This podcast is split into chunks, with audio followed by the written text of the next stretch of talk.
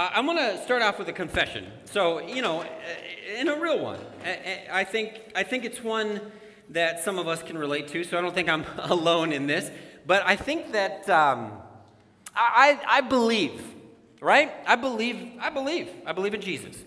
I believe that he was a real person. I believe that he came to earth, that he, he toiled in a carpenter's shop, and that he had family and that he had a mom and a dad, and he had normal life experiences, and I believe uh, that he realized that he was the Holy One of Israel and that he that sent his life onto a new trajectory of, of, uh, of teaching and of living by example. And I believe he died on the cross and he rose again, and I believe that we have a hope uh, for eternity because of him. I believe that.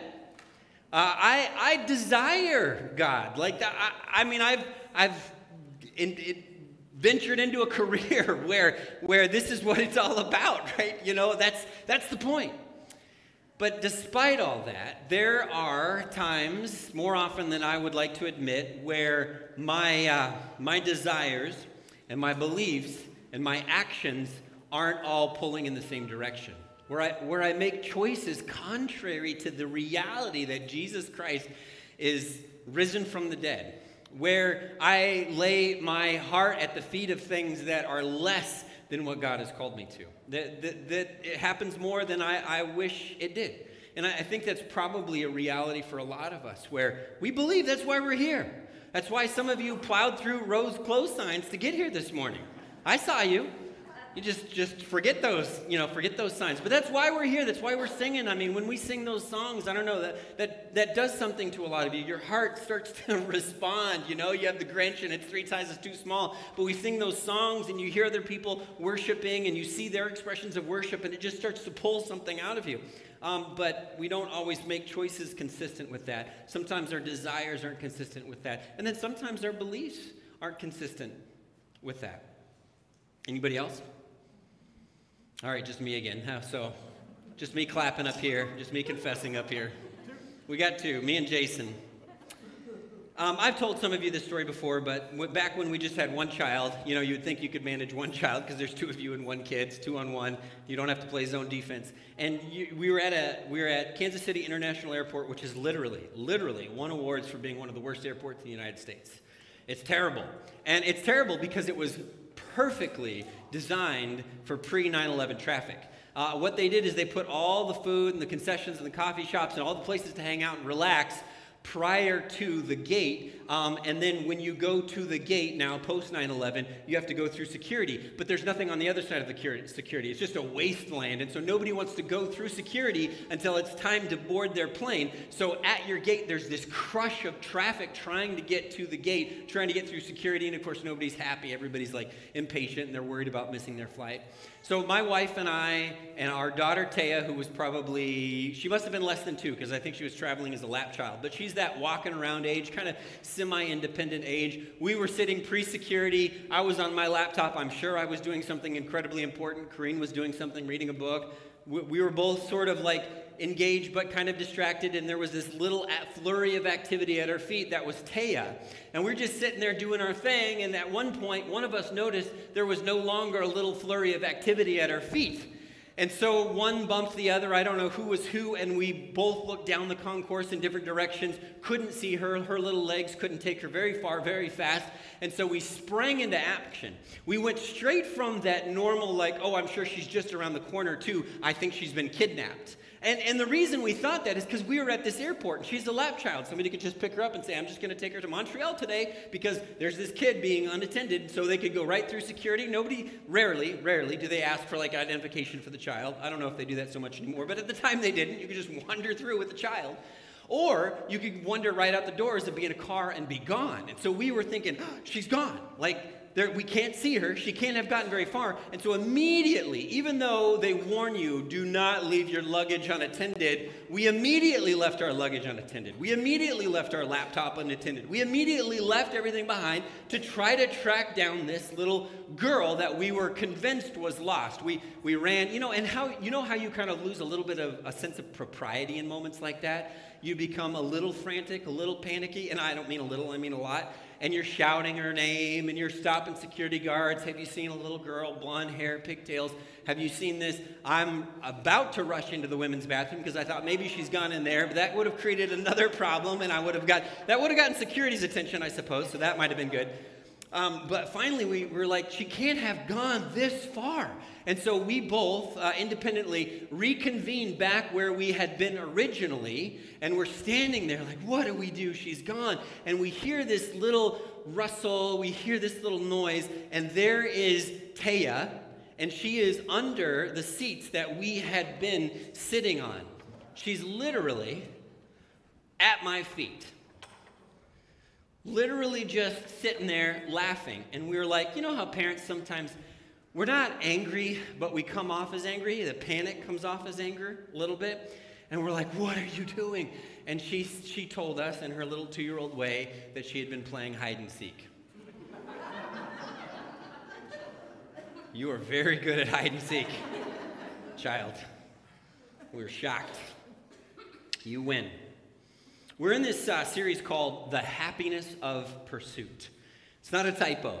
I am prone to typos, but that is not a typo the happiness of pursuit. And what we did last week is we tried to anchor the idea that our highest calling as human beings is the pursuit of God, to seek after God, to use the language of Scripture. That is what it's all about. Before the greatest command, which is to love the Lord your God, before having faith in God, you have to seek God, which means reorienting yourself in the direction of God to say, I am interested in you and knowing you and pursuing you and discovering you and understanding your character. That's like the initial step. And it's throughout Scripture that it reminds us that this is what it's all about. You were designed by God to seek God. And life pulls us in all kinds of different directions. It tells us that real, true meaning and joy and happiness and purpose is down these dead end roads, and we travel down them willingly. And eventually, we get to the end, we think this cannot be right. We make our way back and we think, where is it? But God has said from the beginning that real, true satisfaction and meaning in life is to seek His face. That's what it comes down to in Scripture. We're not, that's, that's just the reality of how Scripture um, tells us these ideas. To seek God is to forget the luggage, to drop the laptop, to stop caring what other passengers think, to drop all pretense and orient ourselves toward this one goal and this one pursuit.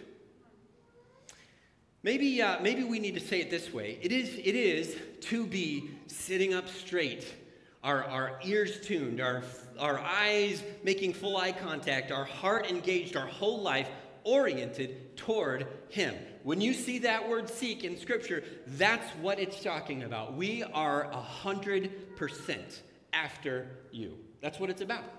That's, where, that's, that's what it's all, always been about. We're going to push ourselves a little bit today.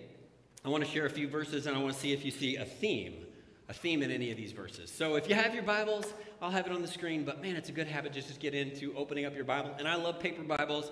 Uh, your, your, cell, your cell phone Bible is fine, it's fine, but I don't know. I'm old school that way. So pull out your cell phone, your paper Bible, whatever it is, and turn to the book of Deuteronomy, chapter 4, verse 29. Deuteronomy, chapter 4, verse 29. Deuteronomy is a very cool book. I realize you're like, Deuteronomy, like, that's one of those books that I kind of like skip over to I can get to Psalms or Proverbs or somewhere in the New Testament. But seriously, it's a cool book because it's a collection of speeches. I know I'm not selling some of you on it. It's a collection of speeches from Moses. They're about to cross the threshold into the promised land. Moses doesn't get to go with them if you remember your Sunday school lessons, but they're about to cross, and Moses is gathering everybody and he's giving them a series of speeches and he's telling them, This is what the future holds for you, all right? This is what it's going to look like. And he wraps up this speech in Deuteronomy chapter 4. He says, Guess what, guys? Good news. You're going to go into the promised land and you are going to fail God. People are like, This is not a good pep talk. And he's like, for real, you're going to fail God and you're going to be removed from this promised land and you're going to be scattered about the nations. And I'm sure people were like, Moses, come on, this is supposed to be a good moment. You're being such a downer. And then he says in verse 29, he says, But from there, once you're scattered, but from there, once you've headed down all these other dead ends that are other the pursuits of other gods, and you're scattered, but from there, he goes on to say um, in the rest of the verse, but from there, you, you will seek the Lord your God. You will find him if you seek him with all your heart. and all your soul. Notice all your heart and all your soul. The next verse I want you to see is an excerpt from a letter dictated by God to Jeremiah to those same refugees. This is, this is hundreds of years later, thousands of years later. Jeremiah 29, verse 13. People really like verse 11. Take it out of context. But verse 13 says this uh, This is God speaking through Jeremiah, speaking to his people who are in captivity now. They're scattered about the nations. And he says, You will seek me and find me when you seek me with all your heart. I will be found by you, declares the Lord. Now, I want you to think of uh, certain biblical concepts like ripple effects from a, from a rock being thrown into a pond or echoes in a canyon. And I want you to look at Psalm 119, verse 2. This is what the psalmist wrote Blessed are those who keep his statutes and seek him with, there it is again, all their heart. There can't, there can't be this half hearted working on the computer. Hopefully, God's still sticking around while I take care of some other business. It's a, it's, an, it's a full eye contact, full body orientation, full heart, full ears, full engagement to God. Matthew chapter 5, verse 8. Blessed are the pure in heart. You know this verse pure in heart, for they shall seek God. Now, I'm, most of the time, when American readers, English readers, read pure, we think of like, oh, that has to be people who never think bad thoughts. And that's not me, you know. Thought some bad thoughts, have done some bad things. But that's not, that's not what the word means in Greek. The word in Greek is much more all encompassing. Imagine you have an orange tree right outside your kitchen window. I know, Minnesota, but whatever. And you open up the window in the morning, the birds are singing, the sun's shining, and you reach out to that orange tree and you pluck this fresh, ripe orange and you take it right over your glass and you squeeze that orange, or I don't know, however that'd be messy, but however you do it, and you fill that glass up with pure, meaning 100% orange juice. Like, because have you ever looked at stuff that you, you think is like, well, this should be all, it says all natural, and then there's like this, you know, five paragraph length of all these different chemical things. I mean, even stuff that says it's 100% pure. Yeah, 100% pure garbage. Like, it's crazy the type of labeling uh, uh, um, tricks that they can, they can do. But 100% pure. It is only that thing. And what he's saying is the people who are undivided in heart, and their hearts haven't been divided with other things and other pursuits, will see God. So you could translate it. Blessed are the undivided in heart. Um, to seek God is to be sitting up straight, turn toward Him, full eye contact, open ears, open heart, whole life oriented toward Him. And that's what the consistent message of Scripture has been. Now we know we know what a divided heart looks like. We would call that half-hearted today. We would call it half-hearted. We would. Uh, I, am thinking about when I was first in youth group we, uh, this has been so long ago, when I was first leading youth group, I should say, uh, the popular phone to use were, were the flip phones. You remember those?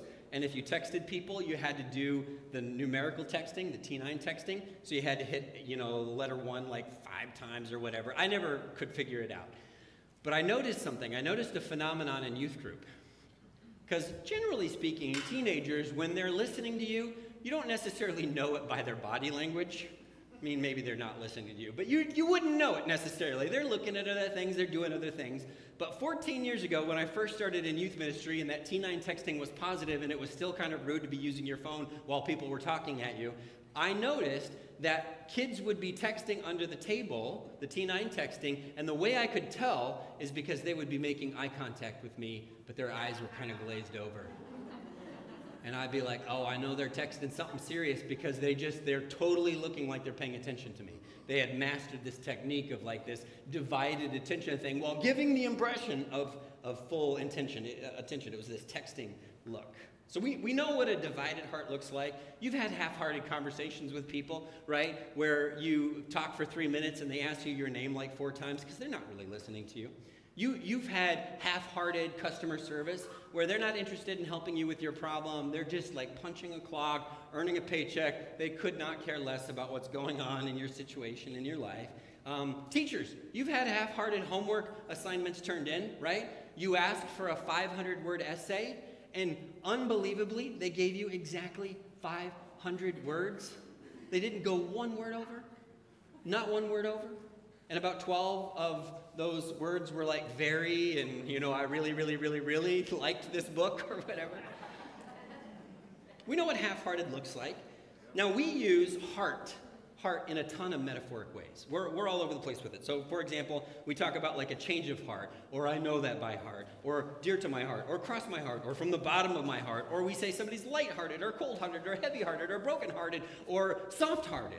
All those, all those different ways are different ways of describing like an earnestness, an emotion that someone has. But Hebrew, Hebrew, ancient Hebrew, only used the word heart in three ways. We use it in dozens of ways. Ancient Hebrew used it in three ways. The first way they used it seems a little confusing, but the first way they used it was to describe the mind. It was to describe your mind.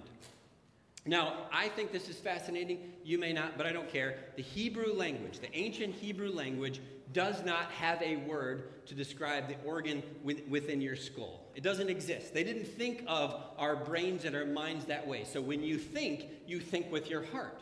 And that kind of makes intuitive sense, right? What happens when you get stressed? Do you feel it here or do you feel it here? Your heart races, you, you feel that tension. That's, that's why they would describe thinking as something that happens with your heart. So you'll see in Scripture they use that concept over and over again. Uh, the other one they used was desire, and that makes sense. My heart follows after you. I desire you. I long for you. That makes, makes intuitive sense. And then the other way that they would use it would be to describe the will, your choices. So it's to know it's to love, and it is to choose. That's how they use the concept of, uh, of heart in Scripture. Sometime uh, early in our marriage, I, I told Corrine that uh, I love vegetables. You thought that was going somewhere else, didn't you? that I love her? No, love vegetables. And I know why I said it. I, I remember the situation where I was like, I don't know if I thought it would impress her. But I literally, I told her, hey, I could be a vegetarian, you know. I told her that. I love vegetables. I know that vegetables are very healthy for you. You can see it in other people who have, who have made vegetables a feature of their diet. I know vegetables are good for you, except for certain ones. Oh, is it time for my sermon to be done already? I feel like I'm just getting started. But I, I know, I have knowledge, but the problem was over 20 years, my wife noticed a consistent uh, um, decision making process. When, when, there, when I could choose between cooked carrots and bacon, guess what I chose? Now, what, Corrine, maybe daily, I don't know, maybe weekly, every time she'll like make food and I kind of pick at the vegetables a little bit or push her. I love vegetables, I really do. Fajita veggies, mmm, so good. You know, a fresh carrot, so good. Cooked carrots, not so much. But she'll say, Oh, Patrick, I, she'll say it just like this too. I'm doing a perfect impression. I thought you loved vegetables. And I'll say, I do love vegetables. I love them. I know that they're good for me. I just don't always have the will to choose them. So it happens very frequently that I'm reminded of this claim that I made 20 years ago to love vegetables. And the problem is, the reason she makes fun of me a little bit for that is because I still make that claim occasionally. But seriously, you put green beans in front of me and french fries, I don't know, there's really no contest. So what she's saying is, is I've made a claim to desire something that is inconsistent with my choices. The desire is real, the knowledge is real, the will, not so much. Now, an ancient Hebrew author would say, Oh, Patrick, your heart with regard to vegetables is divided. It is pulling in different directions. That's how they would describe that. They would say there's different things going on in your heart. And I think that's a very sophisticated understanding of it. Yes, my heart is divided and it is pulling in different directions. I don't I lack the strength to choose green beans when I should when there's other better options. And this is a real phenomenon. You've experienced this in different places in your life. Because if we're honest, if you're honest, and I hope you are because God's listening. If you're honest, you follow God, you seek God with parts of your heart. Some of you seek God with your mind. And our tradition, our heritages in, in the churches of Christ, has tended to emphasize this above everything else. You seek God with your mind. And so we emphasize Bible classes. And Bible classes are good, right? We like those things. We want our children to have a solid biblical foundation because we want to seek God with our mind. That's very important. That's what we're seeking God with.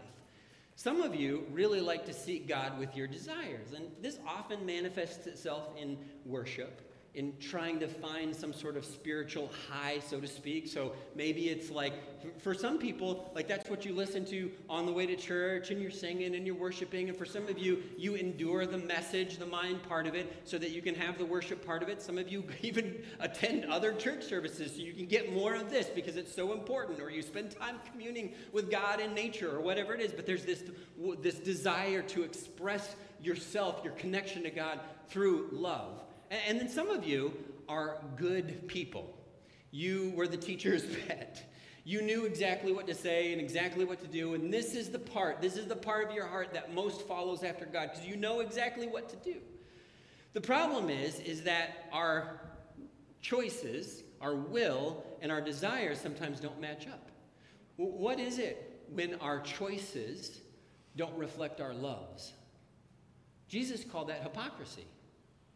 He says, You have the appearance of following after me. Your lips declare my praises, but your hearts are far from me. And so some of us have gotten very good at kind of a checklist, very religious approach to Christianity, and we, we know what to choose, but it doesn't re- necessarily reflect our hearts. What happens for those of us who really follow God with our minds, but we don't make choices to follow God? We know, we know but we don't choose. Scripture would call that rebellion because you know the right to do and you don't do it. That, that's what Scripture, because we're following God with pieces of our hearts. What, what, what about somebody who follows God with their desires but not with their mind? Paul said that's zeal without knowledge. That's no good either because you're just all over the place. You never know what's coming next. You're up and down. You don't know because our hearts are divided and all pulling in different directions. And the problem is, is when this happens, we become disintegrated people. And when we are disintegrated people and our hearts are pulling in different directions, there's so much tension, there's so much stress, there's so much anxiety in our lives. There's no peace because we are we are saying one thing and doing another. We are believing one thing and acting a different way. We're desiring one thing but willing another because we're all over the place. Our hearts are pulling in different directions. So we're disintegrated, we're fragmented people because our hearts aren't in tune and aren't pulling together in the same way.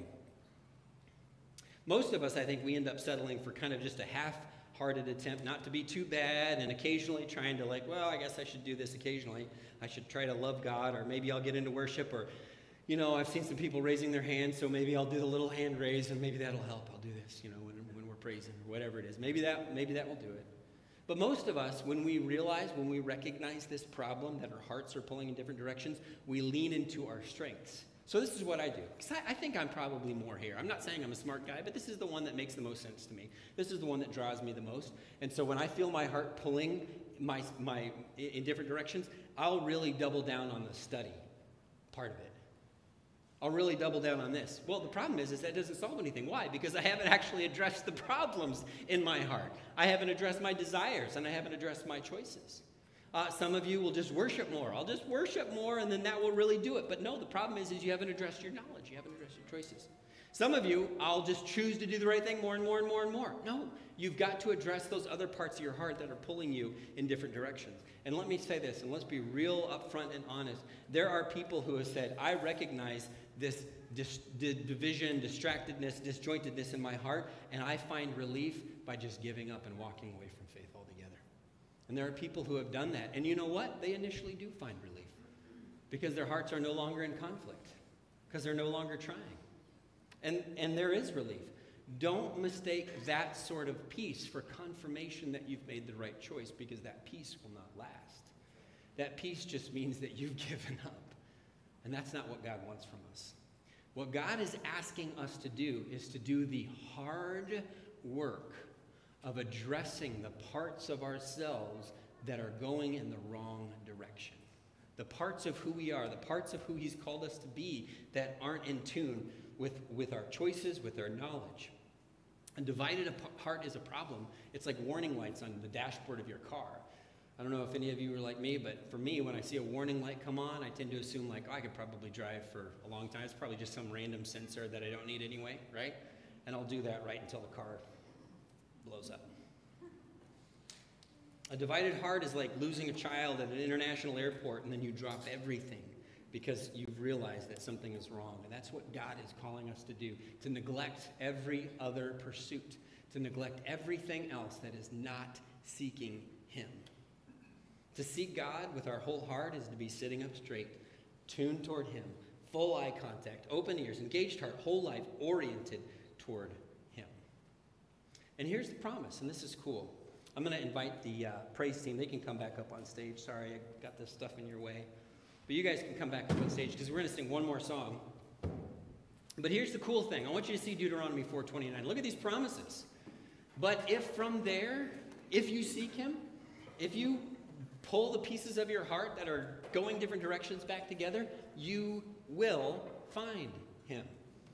I don't know if there are anybody anybody sitting here that feels like, yeah, I'm struggling to find God. I go to church every week and people say that he's real and I see other people doing this stuff. This is the promise. You will find him. Jeremiah 29 13. You will seek me and find me when you seek me with all your heart. I will be found by you. One of the things we try to do at church is we try to address each portion, each part of those hearts. We try to address the mind. We try to address the desire. We try to address the will. It's all part of it. And I know we're all wired differently, but that's why we worship. That's why we pray. That's why we study. That's why we, we encourage one another to be accountable and to do things like disciple groups and come to Bible classes because all these things reintegrate our heart toward the singular pursuit that provides joy and meaning and purpose in life. Let's go ahead and close out this morning with a song.